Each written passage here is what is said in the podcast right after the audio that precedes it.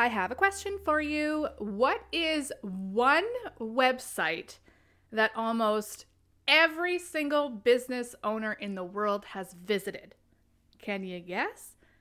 I'm not going to make you wait for it. It's Google. All right, good old Google. And in today's episode, I'm going to dive in on how to use Google as part of your strategy to create more content for your business, but content that your audience is craving and asking for. And lucky for you, you're in the right place. Let's jump into today's episode. Hey, I'm Angela Doyon, and this is the Creative Marketing Show, the podcast for ambitious women in business looking to cut the BS, stop dancing for likes, and learn to create honest and genuine marketing strategies that don't cause burnout and overwhelm. Think of me as one of your friends that's here to support you and cheer you on while keeping you up to date with all the latest marketing trends and inspired actions you can start to implement into your business. Let's dive into a new episode.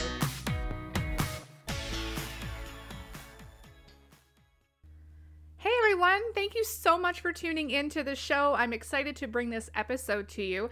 This was a conversation I was having inside my membership, and it was really about content creation. And it's something you know, we're always talking about. It's a question I get a lot of how to create content. What do you do when you're running out of fresh ideas? So I thought it was really important to make an episode out of it because this is a really, really simple strategy that you can implement in minutes and it can get you a month's worth of content. Now, if you've been following me for a while, you know that I don't like empty promises.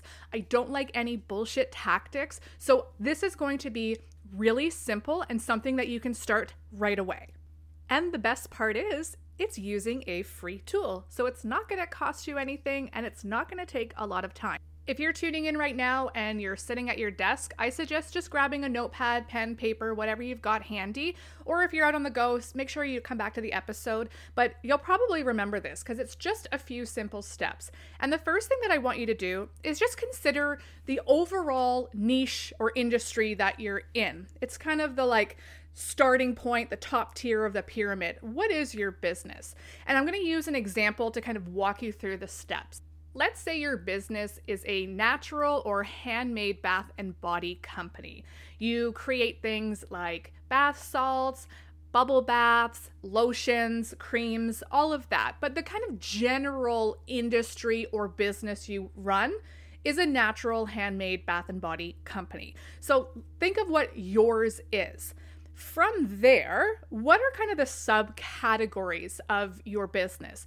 These could be specific offerings that you offer. So, with this example, let's say some of those keywords, those things that really differentiate you or to help describe what your offer is. For this example, it could be handmade soap.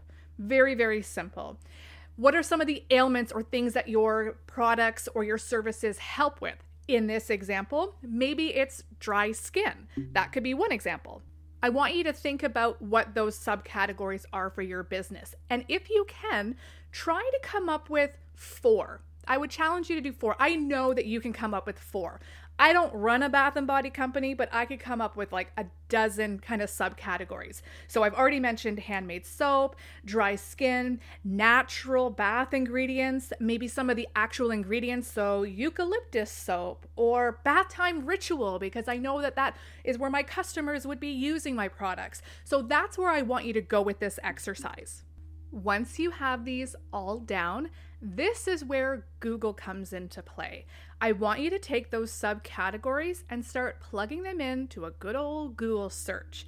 So I'll continue with this example of the Bath and Body Company. I typed into Google eucalyptus soap.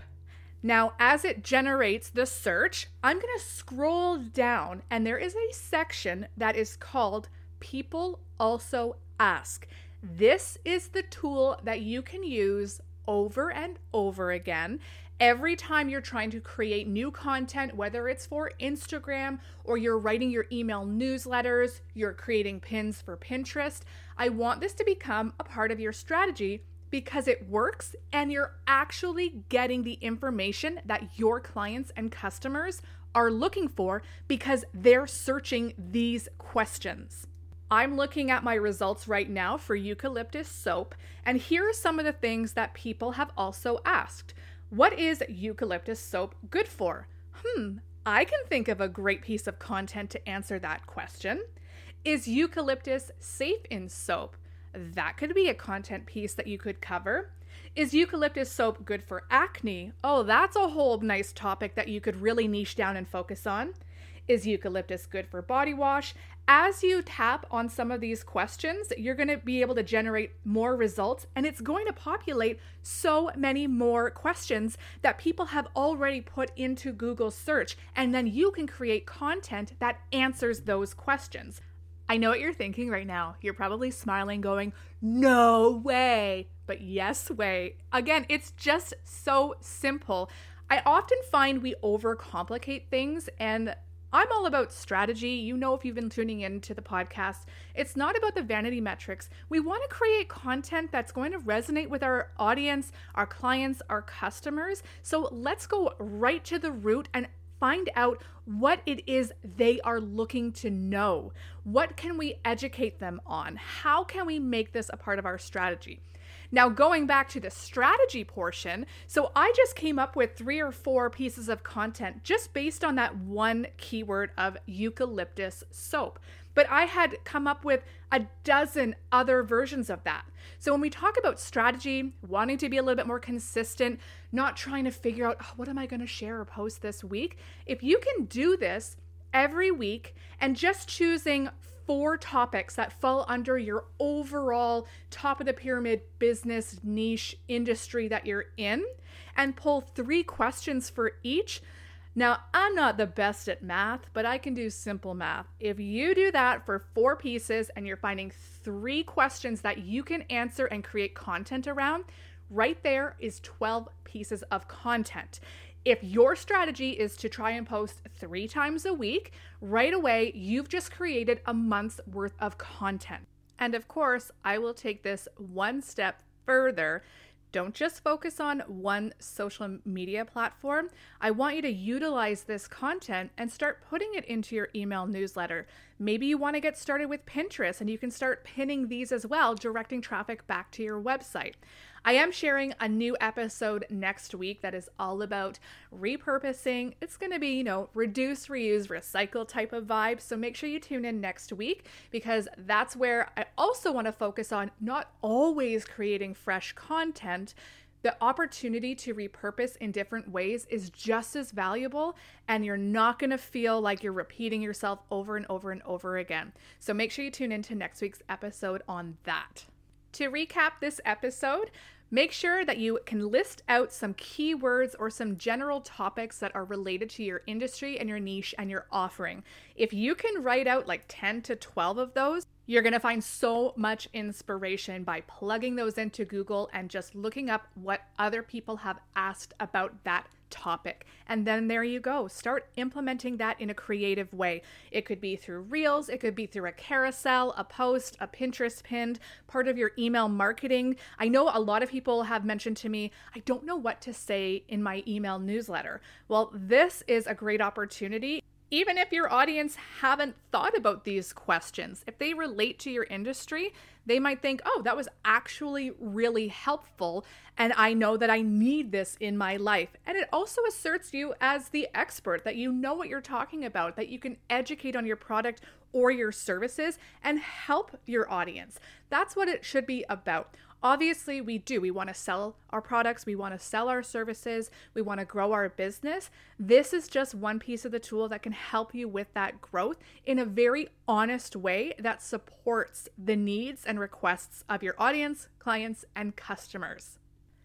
Thank you so much for tuning into this episode. Like I said, next week we're going to talk a little bit more about repurposing content. And if you haven't left a rating or review for the show, I am putting that ask out there. It does help me grow and reach more business owners like you. You can head over to Apple Podcasts, search Creative Marketing Show, scroll down, and there's an opportunity to leave five stars and your review of what you think. And I read every single one of them, and it really helps me, you know, feel inspired to come back to the mic every week. mind you, I would do it anyway because I really love it. All right, thank you so much for tuning in. And you can find me on Instagram at Creative Marketing Show or angela.s.doyon. In those links in bio, there are other opportunities that you can connect with me in the membership or on a one on one basis. But I hope that you listen next week and enjoy the show. I never really know how to end the episode. I feel like I sound like such a dork. anyway, have a great week.